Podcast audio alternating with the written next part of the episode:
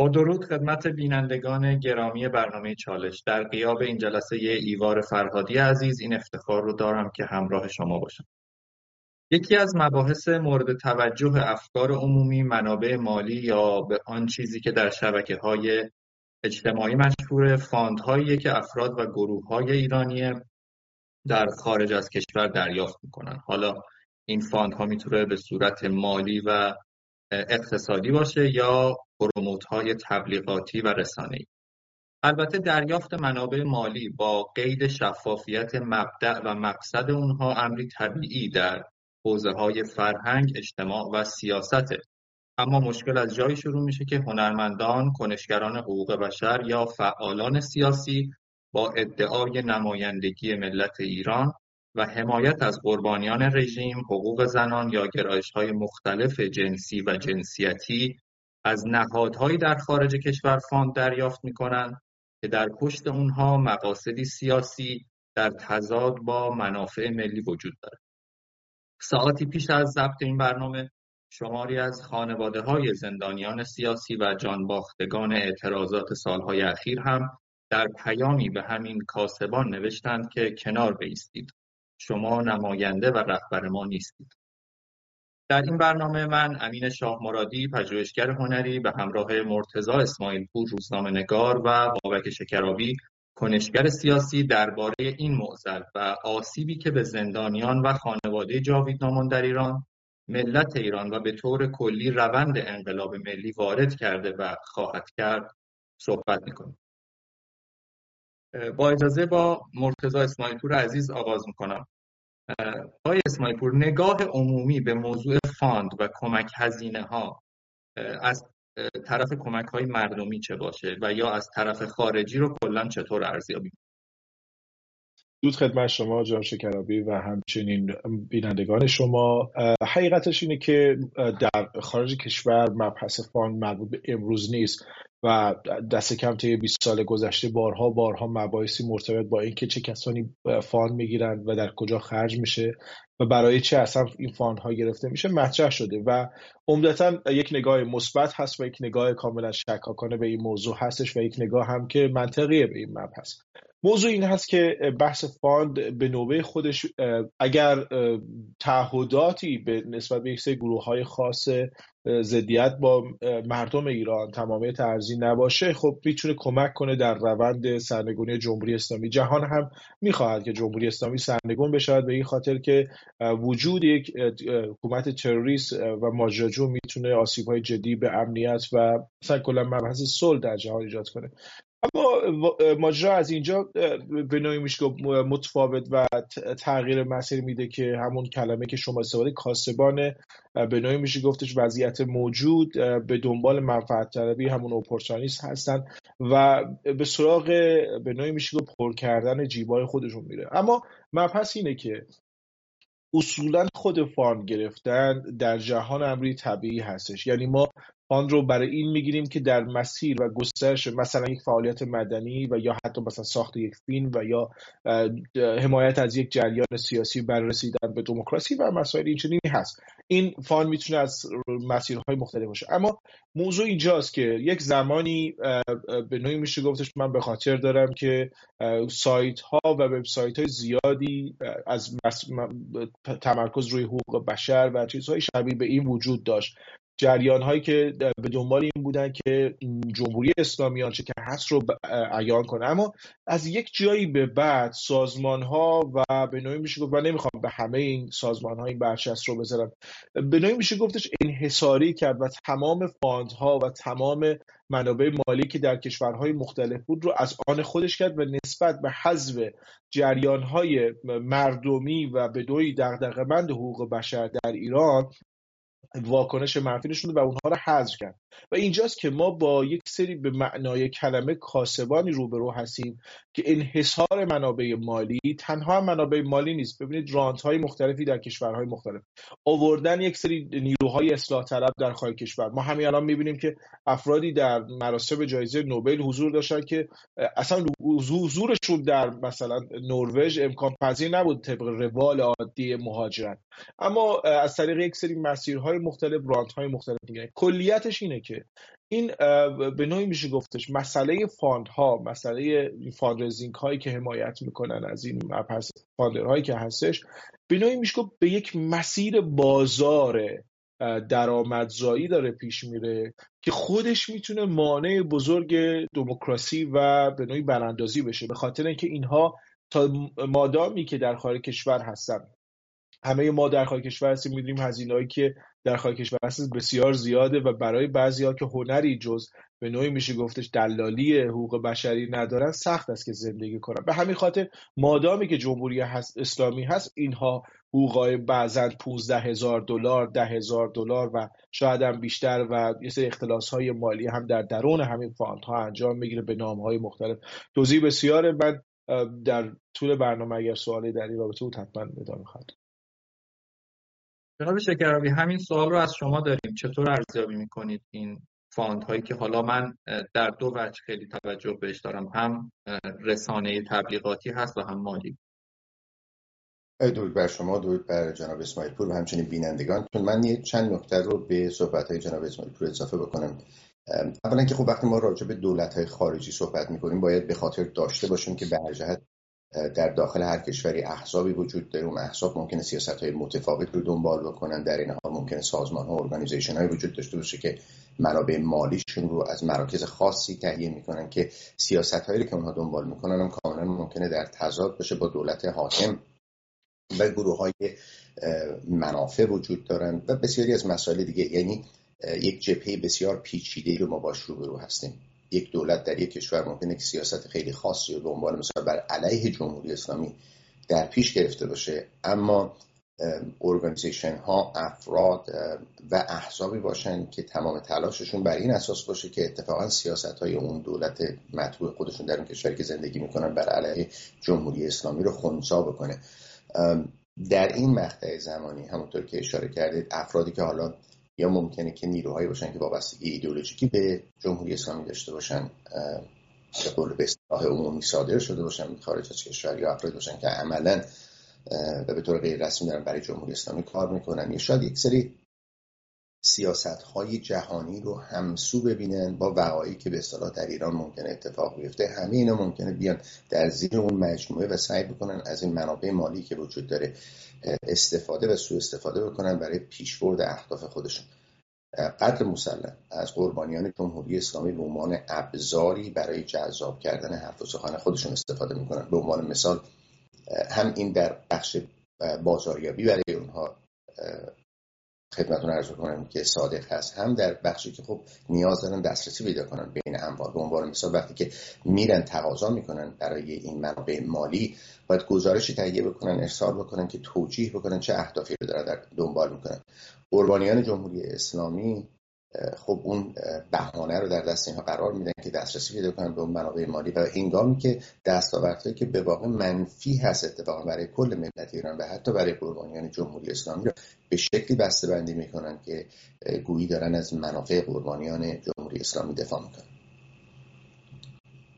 یک فیلمی بود به نام همه مردان رئیس جمهور که درباره رسوایی واترگیت بود. توی این فیلم یک اصطلاحی استفاده شد به نام فالو مانی رد پول و بزن که از دهه هفتاد حدودا ما این رو در ژورنالیسم تحقیقی و حالا مباحثی که به سیاست مربوطه خیلی میشنویم. سوالی که من دارم اینه که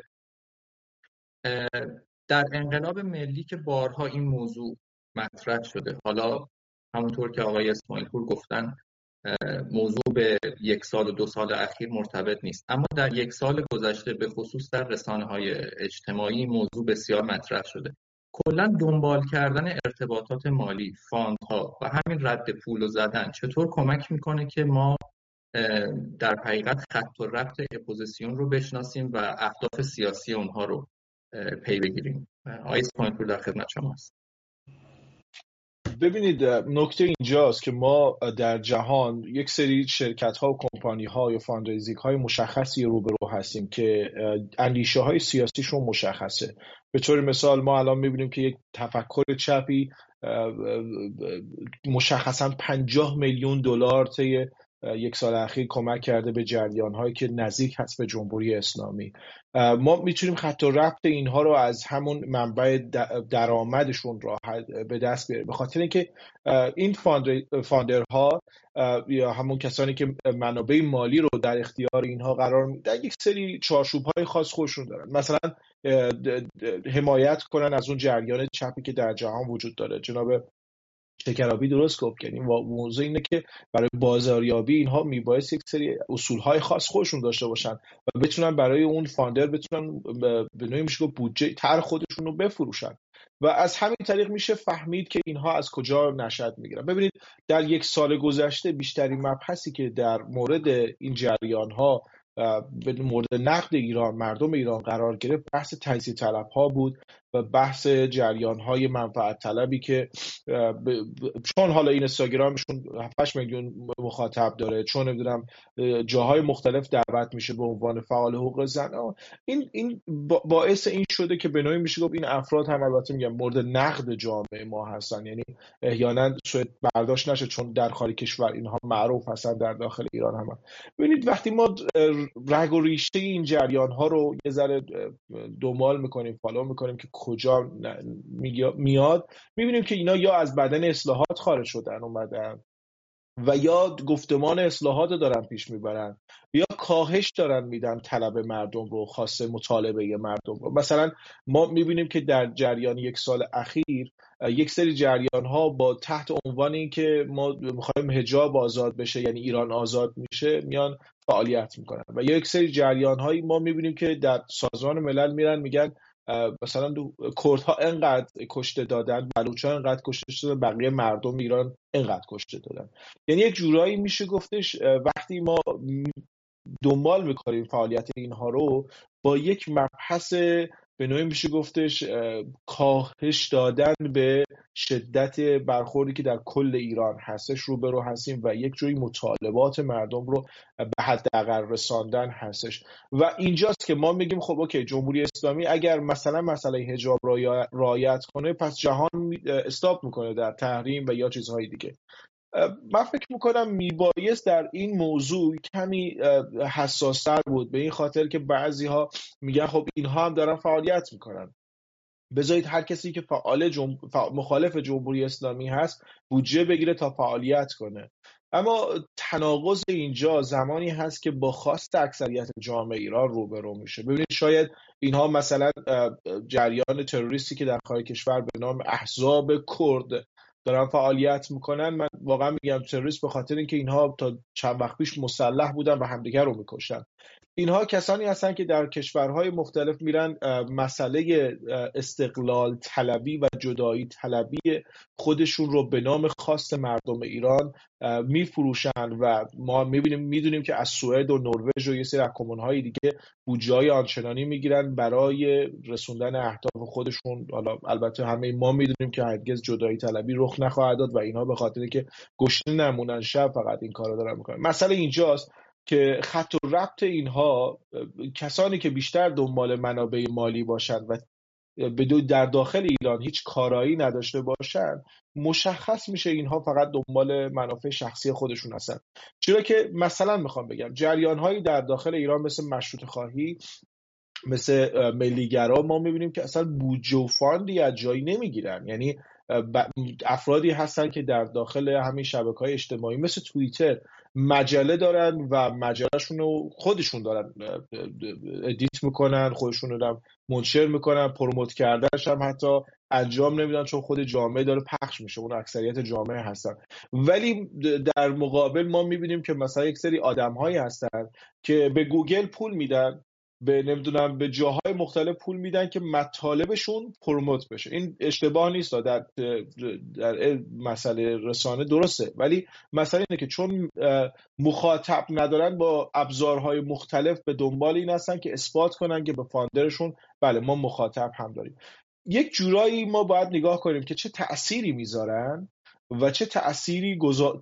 تأثیر گذاری هستن در حتی به نوعی میشه فعالیت خودشون و آیا می‌تونن اون چیزی که گفتن رو انجام بدن یا نه؟ از طرف دیگه در داخل ایران هم آیا تاثیرپذیری دارن اینها یا نه؟ موضوع اینجاست که ما این دوتا رو وقتی کنار هم قرار بدیم می‌بینیم که اکثریت گروه ها و سازمان هایی که fund می‌گیرن برای هیچ کار می‌کنن و فقط برای جیب خودشون منابع مالی کسب می‌کنن. میگم این یک business ی هست در واقع. نه ما نمی‌تونیم واقعا اسم حزب بذاریم روشون. مثلا ما در مورد احزاب تجزیه طلب احزاب هم که گروه های تجزیه طلب ضد کردی ما می‌بینیم که شاخصه های یعنی اون شکل محتواش که اصلا کلا هیچ حتی از نظر شکلی هم روی اینها نمی‌تونیم اسم حزب بذاریم. و در نتیجه اینها فقط گروه هایی هستن که منابع مالی می‌گیرن تلویزیون برای خودشون ایجاد می‌کنن. ببینید هزینه یک تلویزیون هزینه گرده همبایی نمی‌دونم آموزش نظامی گروه مثلا 100 نفر 200 نفر 300 نفره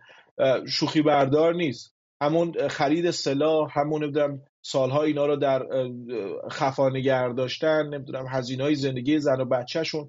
اینها نشون از این میده که تمام این جریان ها جریان هستن که فقط به فکر سازمان خودشون و گروه خودشون هستش و جیب خودشون. درسته. جناب شکرابی با توجه به صحبت های الان آقای اسماعیل و نکته که شما در بخش قبلی صحبتاتون گفتید این حمایت خارجی که حالا از چه احزاب مسلح گروه های مسلح ضد ایرانی انجام میشه و چه کسانی که حالا در همین پیام خانواده های داغدار و زندانیان سیاسی از اونها به تندی یاد شده و اونها رو به نوعی مسئول فراموشی خون عزیزانشون و عمر عزیزانشون دانستن. آیا پلن دیگری وجود داره؟ چون همونطور که می‌دونیم جامعه ایران به شدت ملیگراست و در رسانه های اجتماعی هم جریان غالب ملیگرایی و مشروط خواهیه. شما این پلنی که به قول معروف این دولت های خارجی برای تعلق دادن این fund ها به گروه ها و افراد دارن رو چطور می‌بینید؟ ببینید بخش از واقعیت ما باید بپذیریم. اونها به دنبال منافع ملی ما نیستن. منظورم کشورهای خارجی. این تصور رو باید از ذهن اون بیرون بکنیم.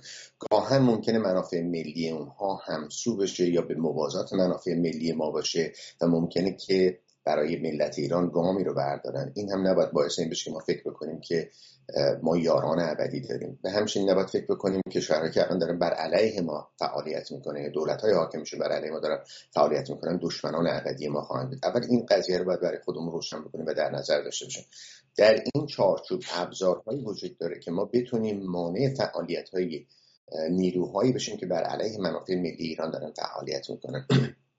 به عنوان مثال همون نیروهای ملیگرا و مشروطه هایی که شما فرمودید می‌تونن طی نامنگاری شکایت های حالا قضایی و غیر قضایی به قول معروف نامه هایی بنویسن یا اگه به شکل غیر قضاییش باشه شکل و شکایتی داشته باشن به منابع مالی که به مراکزی که اینا منابع مالی از اونها دریافت می‌کنن و اشاره بکنن که چگونه این منابع مالی داره بر علیه اتفاقا اون مقاصدی که این منابع مالی در نظر گرفته شده داره مورد استفاده قرار می‌گیره و اونها رو بتونن در اختیار نشریه ها قرار بدن به شکلی رسانه ایش بکنن که یک فشاری یک گرم های فشاری ایجاد بکنن بر روی اون مراکز. اگر تخلفاتی داره صورت می‌گیره که قطعا همیشه این تخلفات صورت می‌گیره یا این تخلفات تخلفات مالیاتی خواهد بود یا ممکنه تخلفاتی باشه که بر علیه قوانین حاکم در اون کشور با توجه به اون استفاده که از اون منابع مالی می‌کنن ممکنه صورت گرفته باشه. اگر با دقت به تک تک این موارد نگاه بکنن عزیزانی که ساکن هر کشوری هستن می‌تونن شکایت های قضایی را مطرح بکنن. لزوما هم وقتی شکایت, شکایت قضایی مطرح میشه با پیروزی ما ختم نخواهد شد. ولی همین پروسه اداری رو راه انداختن خودش می‌تونه چرخه خرابکاری اونها رو به قول معروف سرعتش رو کاهش بده و در عین حال یک گوشزدی باشه به سایر افرادی که می‌خوان همین مسیر رو ادامه بدن که متوجه بشن افرادی هستن که همچون قواب دارن اونها رو نگاه می‌کنن و تک تک حرکت های اونها رو رصد می‌کنن و بر علیهش فعالیت می‌کنن. این دو تا از کارهایی هستش که الان به ذهن من می‌رسه ممکنه کارهای دیگه هم باشه که بشه انجام بده انجام بشه. ولی به طور کلی هم میگم به خاطر داشته باشیم این نیستش که اون مراکزی که این منابع مالی رو در اختیار این افراد می‌ذارن ناآگاه هستن به اون چیزی که در داخل ایران به عنوان مثلا اتفاق داره میفته یعنی با آگاهی کامل به قول معروف روی خودشون رو برمیگردونن و اجازه میدن که همچین حرکتی صورت بگیره. در ابتدای صحبت ها مرز کردم دلایل مختلفی ممکن داشته باشه. یه علتش ممکنه درگیری های حزبی باشه. یک حزبی که حزب حاکم هستش یک حزب دیگری که بر علیه اونو داره فعالیت می‌کنه برای کسب قدرت ممکنه از لابی هایی رو استخدام می‌کنه برجا شرکت های لابی‌گری هستن کمپانی های لابی‌گری هستن که این کار رو به شکل حرفه‌ای انجام میدن. برای اونها اصلا فرقی نمی‌کنه که چه ارزش های اخلاقی و غیر اخلاقی داره دنبال میشه. اونها یک business هستن کاملا با همون پلان دارن با همون نقشه دنبال می‌کنن کارهاشون اگر شما اونها رو استخدام بکنید به اونها پول کافی بدین اونها میرن که بخوان این منابع مالی رو در اختیار شما قرار بدن. این به این شکلی هستش که این گروه های ضد ایرانی دست پیدا می‌کنن به این منابع مالی. حالا اون کمپانی لابیگری ممکن در یک موقعی توسط یک حزبی که حزب حاکم نیست می‌خواد به قدرت برسه ممکنه که استخدام بشه به خاطر اینکه مواضع دولت حاکم رو در اون کشور غربی بخواد تضعیف بکنه. یعنی می‌بینی اینجا اصلا ایران در به قول معروف دیده اینها نبوده. و به دنبال این نیستن که بخوان به مردم ایران لطمه بزنن یا غیر که خودشون به دنبال کسب قدرت هستن بازی های سیاسی داخل کشورشون.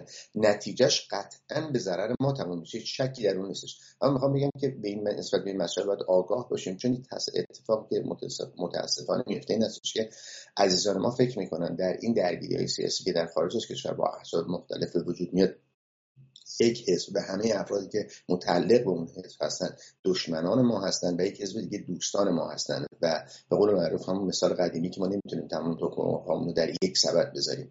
همون حزبی هم که امروز به نظر دوست ما میاد ممکنه به خاطر منافع داخلی خودش سیاست که در کشورشون یا در منطقه از جهان دارن دنبال می‌کنن ممکنه کارهایی بکنن که بر علیه منافع ملی ما باشه.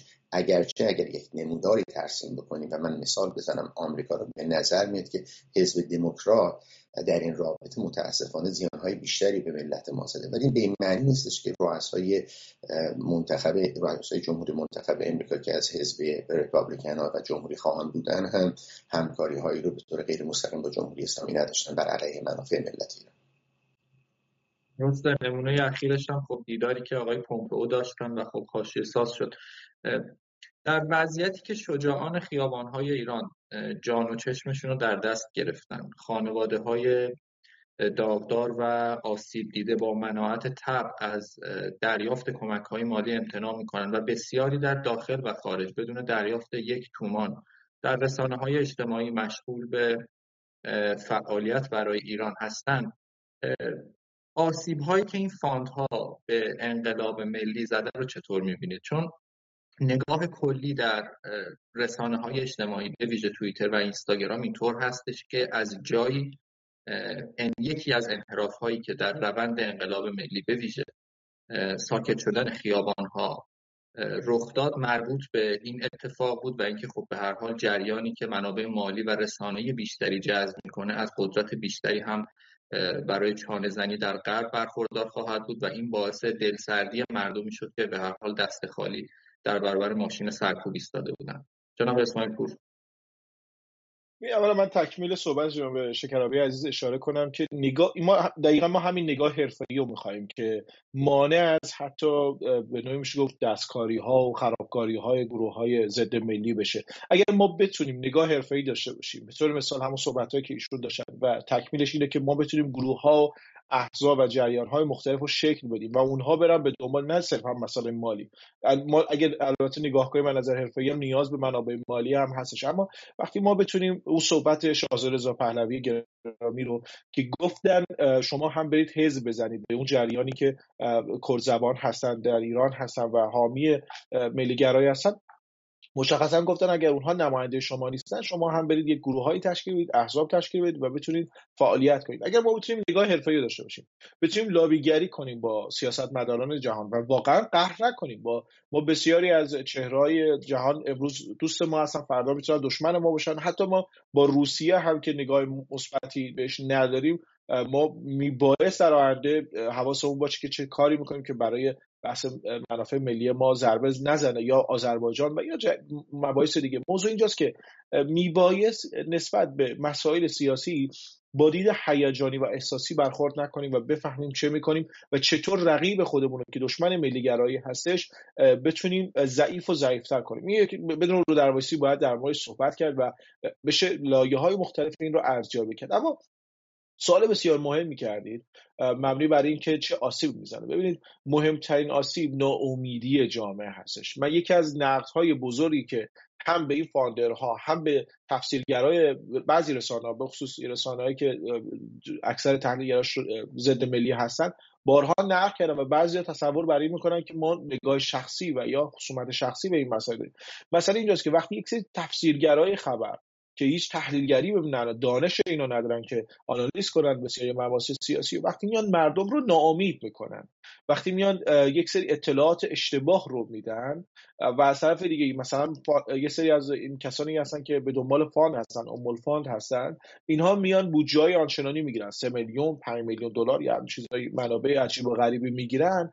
اون کسی که در داخل ایران هستش که با فقر داره دست و پنجه نرم می‌کنه مشکلات مختلفی داره و برای اینکه حتی بتونه چشمشو عمل کنه پول کافی نداره و یا حتی نمی‌تونه از ایران خارج بشه چون می‌دونه شرط سختی هم باش روبرو خواهد شد.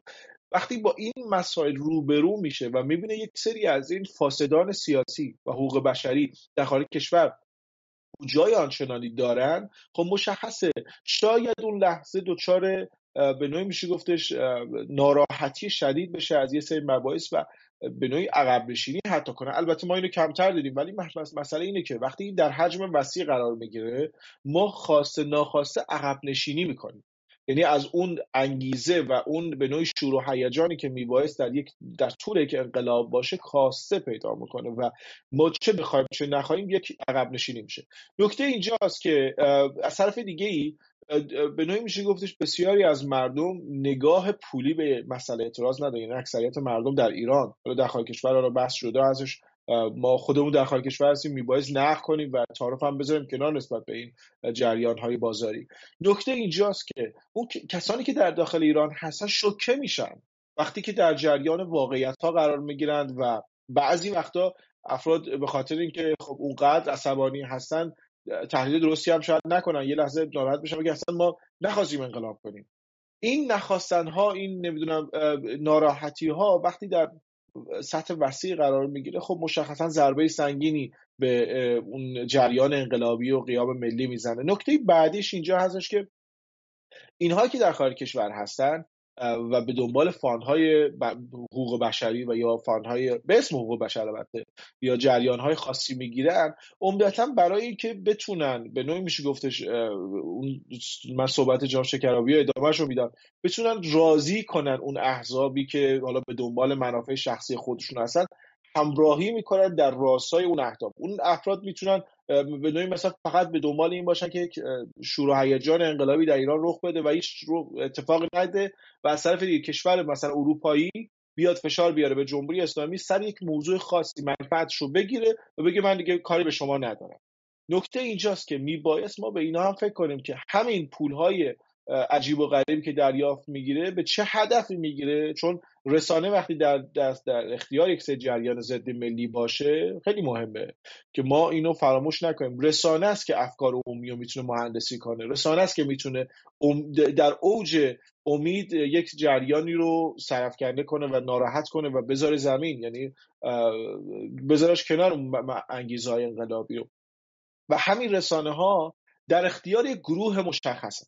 ببینید حالا به جای شبکه من و تو و یک وبسایت کوچک و اینها ما می‌بینیم که کسانی که در اونجا هستن یا تفکرات تجزیه طلبی دارن یا اصلاح طلب سابق و در پرستیوی و یه سری جاهای دیگه بودن یا به نوعی میشه گفتش پهلوی ستیز هستن. بذاریم طرف بذاریم که ما می‌بینیم که این سه تا جریان حتی اگر ادعا کنه که نه ما برامون ایران مهمه در اصل ضد ملی ملیگرایی هستن در از ضد منافع ملت ایران هستن و به دنبال خب اینها وقتی میاد تو تلویزیون مدام ظاهر میشن و مدام یک سری الفاظی استفاده می‌کنن که نادرسته. مثلا میان میگن کردستان و ایران و یا مثلا میان میگن یه سری واژه های عجیب غریب استفاده می‌کنن چون نیاز دارن اینو بفروشن.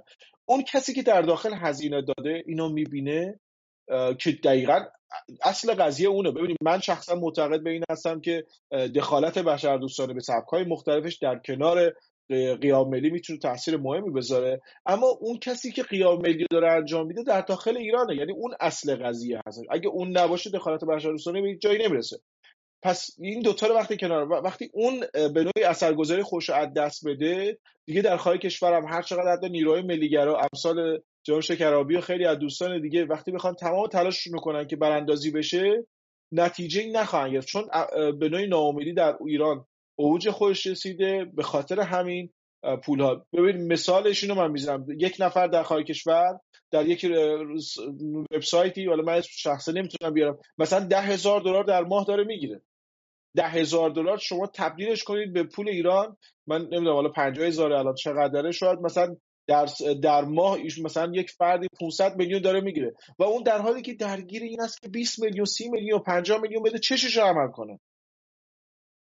خب این این این واقعیته که اون دیگه میگه آقا من انقلاب کنم این آدم بیاد بشه سوار من چون داره همه جریان ها رو داره از بین می‌برن دیگه به خاطر پول و اینا.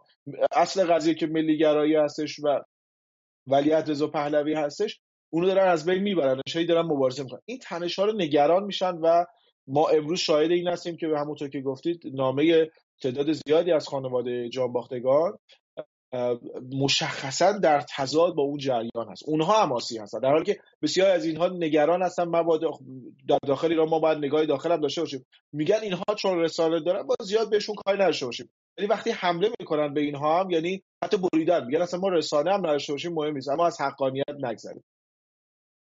جناب شکرابی برگردیم به پیشنهاد شما. من می‌خوام با یه موضوع دیگه ای که حالا آقای اسماعیل پور مطرح کردن را نگاهتون رو بپرسم. شما اشاره کردید به پیشنهاداتی که حالا هم فعالان و هم گروه های ملیگرا می‌تونن در برخورد با این اتفاق انجام بدن. آقای اسماعیل پور هم اشاره کردن به اثری که در حقیقت بر مردم داخل می‌ذاره. ما با همراهی چند تا دوستانی که کار مستندنگاری انجام میدن نظرسنجی انجام دادیم. دو سه ماه پیش راجع به بزرگترین ضعف نیروهای ملیگرا و با اختلاف زیادی ضعف تشکیلاتی از نظر افکار عمومی به عنوان ضعف مطرح شد و عاملی که خب باعث میشه افت کنیم. الان الان هم که اشاره کردید حالا من به موضوع مورد علاقه خودم یعنی رسانه و فرهنگ کم کم می‌خوام ببرم بحث رو. می‌بینیم که تعطیلی احتمالی تلویزیون من و تو هم خب مزید بر علت این نگرانی ها شده. با توجه به اون ضعف تشکیلاتی که همه می‌دونیم وجود داره و خب به هر حال نیروهای ملیگرا تازه همدیگر رو پیدا کردن و طول می‌کشه در حقیقت اون همبستگی که بینشون نیاز هست رخ بده. و با توجه به اینکه به هر حال یکی از معدود رسانه های نیروهای ملیگرا که مورد قبول مردم هم بود در حال تعطیلیه شما چطور در حقیقت این سازوکاری که اشاره کردید رو عملی می‌دونید. من اول اجازه بدین راجع به تعطیلی احتمالی مناطق یک موضوع رو بهش اشاره بکنم. من خودم آمادگی خودم رو اعلام کردم هم در فضای مجازی هم به مدیران شبکه مناطق تا اونجا که در توانم باشه این مسئولیت رو بر عهده می‌گیرم که سهم خودم به عنوان یک ایرانی رو برای بازماندن این رسانه ادا بکنم.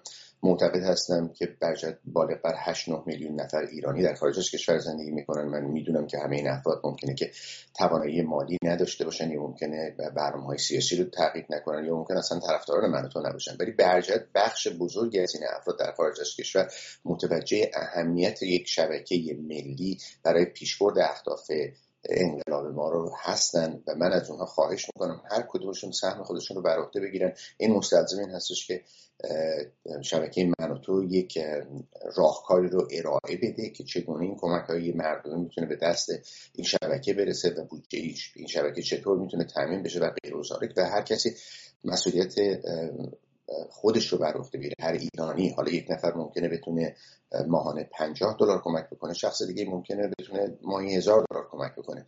اگر هر کسی این مسئولیت رو بر عهده بگیره قطعا ما می‌تونیم شبکه رو کمک بکنیم که باز نگه داشته باشه و خیلی هم مهمه همونطور که هم خود شما هم آقای اسماعیل پور اشاره کردن. اما در رابطه با اینکه ما ملت ایران چه کارهای دیگه می‌تونیم بکنیم با توجه به ضعف تشکیلاتی که وجود داره. پیشنهادی که من دارم این هستش که به نظر میاد طی همه این سالها همه به دنبال این بودن که یک مجموعه رو تشکیل بدن که اون مجموعه همه افراد رو پوشش بده. اولا یک موردی داره که یعنی که آسیب شناسی بکنیم متوجه میشیم یکی از دلایلی که این قضیه به نتیجه نرسیده این بوده که کلا اون تفکر پادشاهی خواهی پوشش داره میده تمام آهاد جامعه ایرانی رو. من قبلا هم از این مثال استفاده کردم اینجا از این مثال استفاده می‌کنم. به عنوان مثال ما پادشاهی خواهانی داریم که مذهب باور هستن.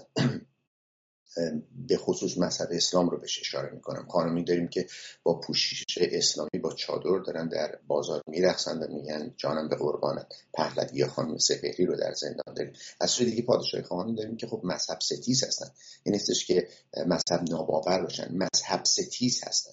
خب خیلی طبیعی هستش که دو قطب کاملا در تضاد با هم دیگه در جامعه رو ما کار سختی باشه اصلا غیر ممکن باشه که بخوایم در یک زیر مجموعه بخوایم نگه داریم در کنار هم دیگه. بنابراین من معتقد هستم قبل از اینکه بیایم یک تشکیلات واحد داشته باشیم که بخواد همه جامعه رو پوشش بده تشکیلات متعدد باید داشته باشیم. حالا اگر می‌خواد در شکل احزاب باشه می‌خواد در شکل خدمتتون عرض کنم که سازمان ها و تشکیلات باشه این یک گام مثبتی که می‌تونه برداشته باشه و طبیعیه مثلا هر حزب که به وجود بیاد لزوما اون موفقیت هایی که به عنوان مثال مثلا حزب محافظه کار در انگلستان که 300 سال سابقه کاری داره رو نخواهد داشت. اینو ما باید بپذیریم. عزیزان ما با دست خالی خودشون دارن زحمت می‌کشن احساب رو تشکیل میدن. امیدواریم که اولا که به نتیجه برسن امیدواریم احساب بشن. حتی کاراتر از اون چیزی که در کشورهای غربی می‌بینیم اما مهمتر این هستش که یک مشعلی دارن روشن می‌کنن در یک مسیر خیلی تاریکی.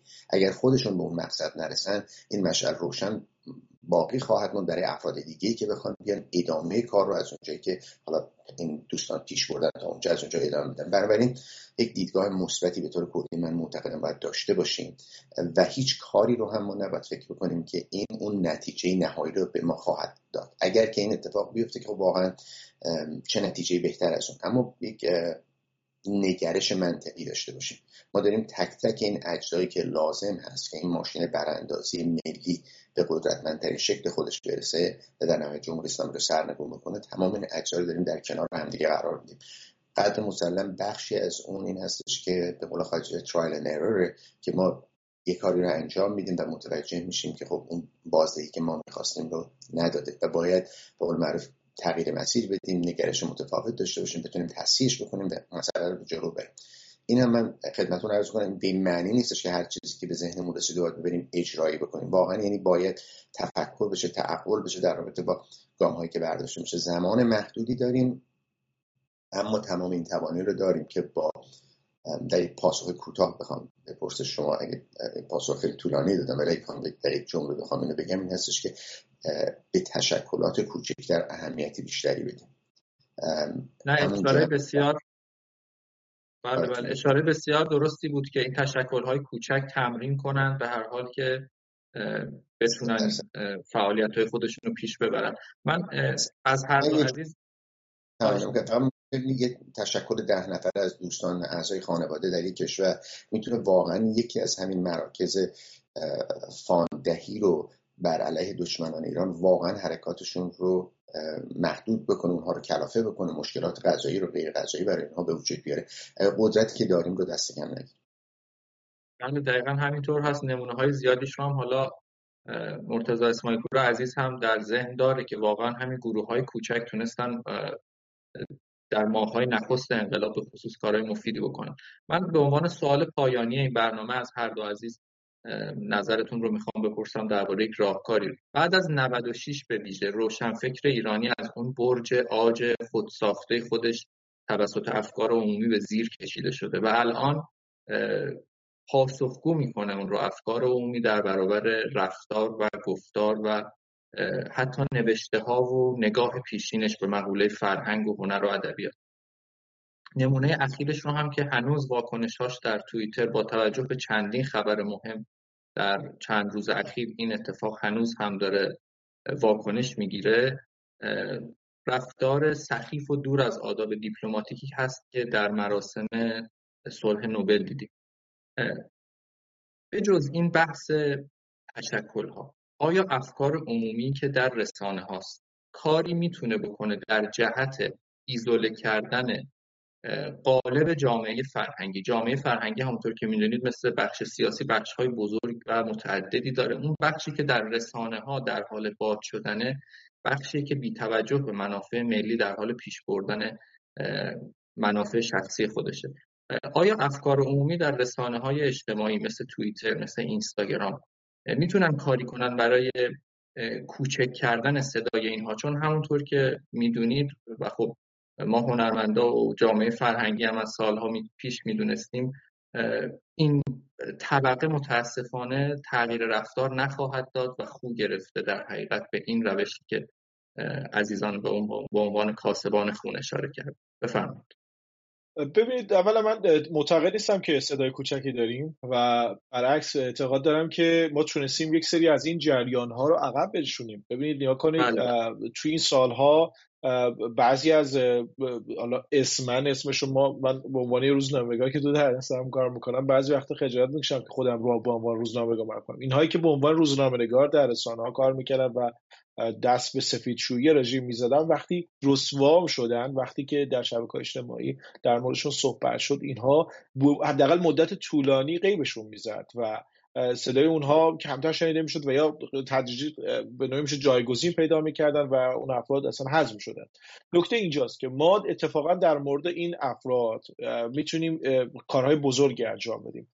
نکته ای که هست اینه که خیلی از اینها من دیدم بعضی از این تفسیرگرای خبر بعضی رسانه هایی که ثابت هستن به خاطر پهلوی ستیزی نسبت به به نوع اعتراض مدنی مردم در مثلا پست توییتری آکادمی نوبل و یا مثلا در یک صفحه اینستاگرامی اینا واکنش های منفی نشون دادن و مثلا حالا من اینو در کنارش اینم میارم چون آخر برنامه هست اشاره کنم. ببینید مثلا الان حزب ایرانیان کرد میهن پرست راه افتاده. می‌بینیم که یک سری از این جریان های ضد ملی واکنش منفی نشون دادن و گفتن که اینها چرا اومدن؟ اینها نمی‌دونم یک سری واکنش های خیلی عجیب و غریبی که دارن انجام میدن. این دوتا کنار هم دیگه است. من می‌خوام بگم که اگر ما در شبکه اجتماعی تنها ابزاری که ما داریم ما رسانه نداریم و یا لابی های آنچنانی نداریم به خاطر که ما کمتر می‌بینیم که از جریان ملیگری در رسانه حضور داشته باشن به خاطر اینکه حذفشون کردن. به در انگلیسی زبان هم در زبان های مختلف دنیا هم می‌بینیم که حذف شدن. چه بخوایم چه نخوایم. به خاطر اینکه اینها لابی های تهران هستن لابی های مختلف اصلاح طلب هستن و اینها سعی می‌کنن خودشون رو به عنوان یک جریان صلح طلب و نمی‌دونم چیز شبیه به این که خیلی هم شیرین هست و خیلی کلمات قشنگی هستش ولی در ظاهر اون به نوعی میشه گفتش اون گرگی هست در واقع اون گرگ هستن. نکته اینجاست که ما می‌تونیم از طریق همین گروه هایی که جناب شکرابی عزیز اشاره کردن ساخت گروه های کوچک. یعنی ما اگر مثلا به جای الان در حاضر شاید 10 تا 15 تا بیشتر گروه نداریم فعال باشن و یا نیمه فعال باشن. اگر ما بتونیم اینو به مثلا به تعداد 50 تا برسونیم یعنی 50 گروهی که بالاخره آرم دارن نمی‌دونم شناسه شناسه دارن یعنی شناسنامه دارن مشخصا ثبت شدن و یا بالاخره لابیگری دارن می‌کنن انگیزه فعالیت دارن اینها می‌تونن کم کم به نوعی میشه گفتش اون جریان تمامیت خواهی که همه چی هم از آن خودش کرده فاندها هم به نام خودش کرده. یعنی اگه شما یک مشروط خواه باشی بریم مثلا به دنبال این باشی یک رسانه حمایت مالی یک کشوری باشه که اصلا کاری هم به جمهوری اسلامی به شما اونجا میگه نه ما اختصاصی رو اختصاص دادیم مثلا برای یک فردی که میشناسیمش.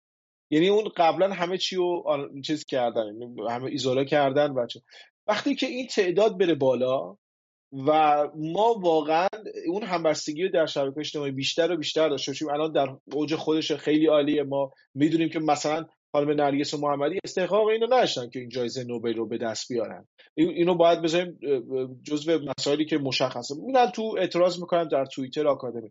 این یک روش مدنیه. این این کاری هست که ما میبایست اتفاقا گسترش بدیم. نگاه کنید چه واکنش هایی حتی برنامه تلویزیونی می‌سازن که بگن ما کارمون اشتباه بوده.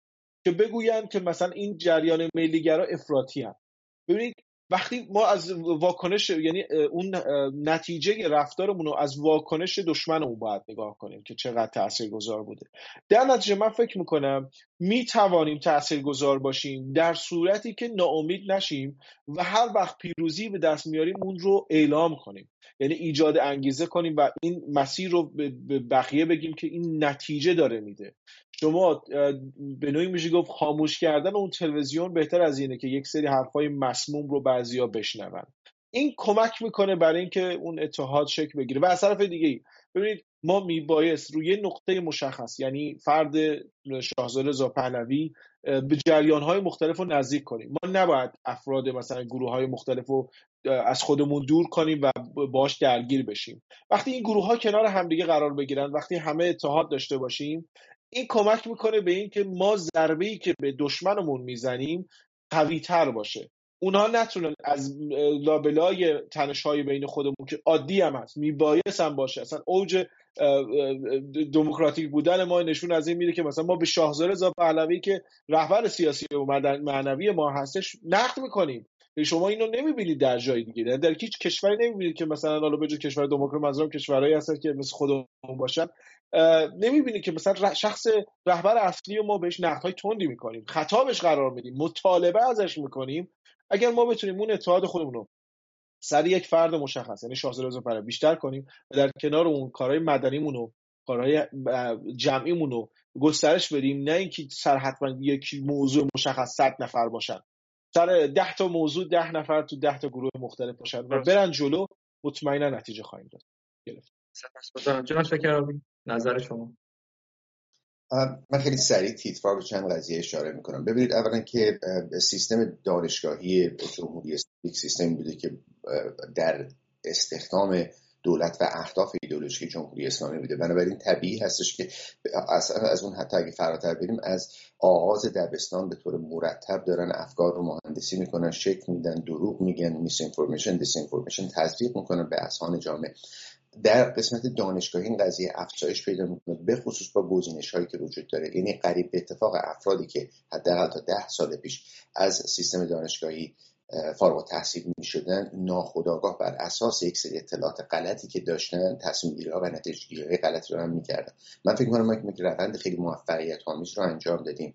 در اینکه بخش تحصیل کرده جامعه رو به قول معروف الیت جامعه رو بیشتر متوجه حقایق بکنیم و بخشی از اونها تغییر پیدا کردن نگرششون. من فکر نمی کنم که ما بتونیم موفق بشیم که همه رو به جبهه خودمون بیاریم برجت این که روندی بوده که با تولیدات مفاهیمی که اتفاقا همون بخش کمتر تحصیل کرده جامعه در فضای مجازی بازار کرده. برای تولید اون مفاهیم پخش اون مفاهیم در سطح جامعه کمک کرده که اتفاقا بخش الیت ما educated بشه تحصیلاتی پیدا بکنه آگاهی پیدا بکنه در رابطه با واقعیات. نه در رابطه با ایدئولوژی. بنابراین در این بخش ما موفق بودیم و قدر مسلم کارهایی رو انجام دادیم که باید ببانیم. از سوی دیگه ببینیم یک تجربه واقعی زیسته وجود داره و یک دنیای تخیلی ایدئولوژیکی وجود داره.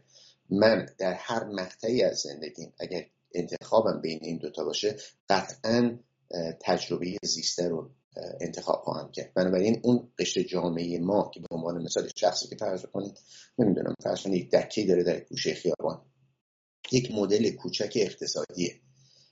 بودجهش رو داره می‌دونه هزینه هاش چقدره و برنامه ریزی بکنه که چطور فرزندانش رو بفرسته مدرسه دانشگاه اجاره خونهش رو تامین بکنه یا اگه بتونه خونه ای بخره یا مرکز business ش رو از یک شهر انتقال بده به شهر دیگه. این یک مدل کوچک اقتصادیه که مدل بزرگ اون در اندازه های کشورداری حالا میلیون ها برابر بزرگتر است ولی عقلش و منطقش تقریبا همونه. حالا ما این تجربه زیسته این افراد داریم که می‌بینن که جمهوری اسلامی یک حکومت ناکارآمدی هستش که نمی‌تونه اتفاقا نیازهای جامعه ایران رو برآورده بکنه. و یک الیتی رو داریم که از واقعیت ها دور بوده به خاطر یک راند هایی که ازش برخوردار شده به یک جایگاه مالی خاصی در رسیده و بعد مثلا به عنوان مثالی آقای که حالا ممکن تخصصشون مثلا در قسمت رادیولوژی باشه میان اظهار نظر می‌کنن در رابطه مسائل بسیار پیچیده اقتصادی در سطح کلان و دفاع می‌کنن از سیاست هایی که جمهوری اسلامی داره دنبال می‌کنه. خب ببینید اصلا مهم نیستش که جایگاه اجتماعی این آقا چه هست. مهم نیستش چه تحصیلاتی دارن. اولا که اظهار نظریشون تخصصی نیستش. به صرف این کسی یک کسی تحصیلات در یک بخشی داره این حق رو به اونها نمیده که در همه بخش ها بخوان اظهار نظر بکنن. و اگر اظهار نظر بکنن ما باید اونها وقعی قائل بشیم. و نکته مهمتر این هستش که خب به خاطر منافعی که به دست آورده راندهایی که دریافت کرده جایگاه اجتماعی که پیدا کرده طبیعی هستش که بخواد از جمهوری اسلامی و سیاست های اون دفاع بکنه. بنابراین می‌خوام بهتون بگم که قضیه کمی پیچیده تر از این هستش و اتفاقا قریب به اتفاق جامعه ایرانی در شکل دادن افکار اون بخشی از جامعه الیت ما که آمادگی اینو داشتن روشنفکری روشنفکران واقعی بودن. آماده بودن از اون تحصیلات تعلیمات دروغینی که داشتن فاصله بگیرن رو قانع کرده و با واقعیت آشنا کرده. در این بخش موفق بودیم. اینکه چه کارهایی بعد از این می‌تونه صورت بگیره من معتقد هستم. فراتر از تولید مفاهیم ما باید آغاز بکنیم کارهای عملی رو. همونطور که بهتون گفتم بهترین راهش این هستش که در ابعاد کوچکتر سازمانهای کوچکتر تشکیلات کوچکتر به وجود بیاریم. من اشاره می‌کنم به صحبتی که مجید رضا رهنورد عزیز کردن گفتن که سیل از همون قطرات باران تشکیل میشه. همه این تشکیلات کوچک شما مطمئن باشین تبدیل خواهد شد به اون سیلی که ما به دنبالش هستیم که بخواد بنیان این رژیم کثیف رو برای همیشه از جا بکن سپاسگزارم از هر دو عزیز مرتضی اسماعیل پور بابک شکرابی گرامی عزیزان چالش. سپاس که به پای این برنامه نشستید. تا هفته آینده بدرود آینده ایران.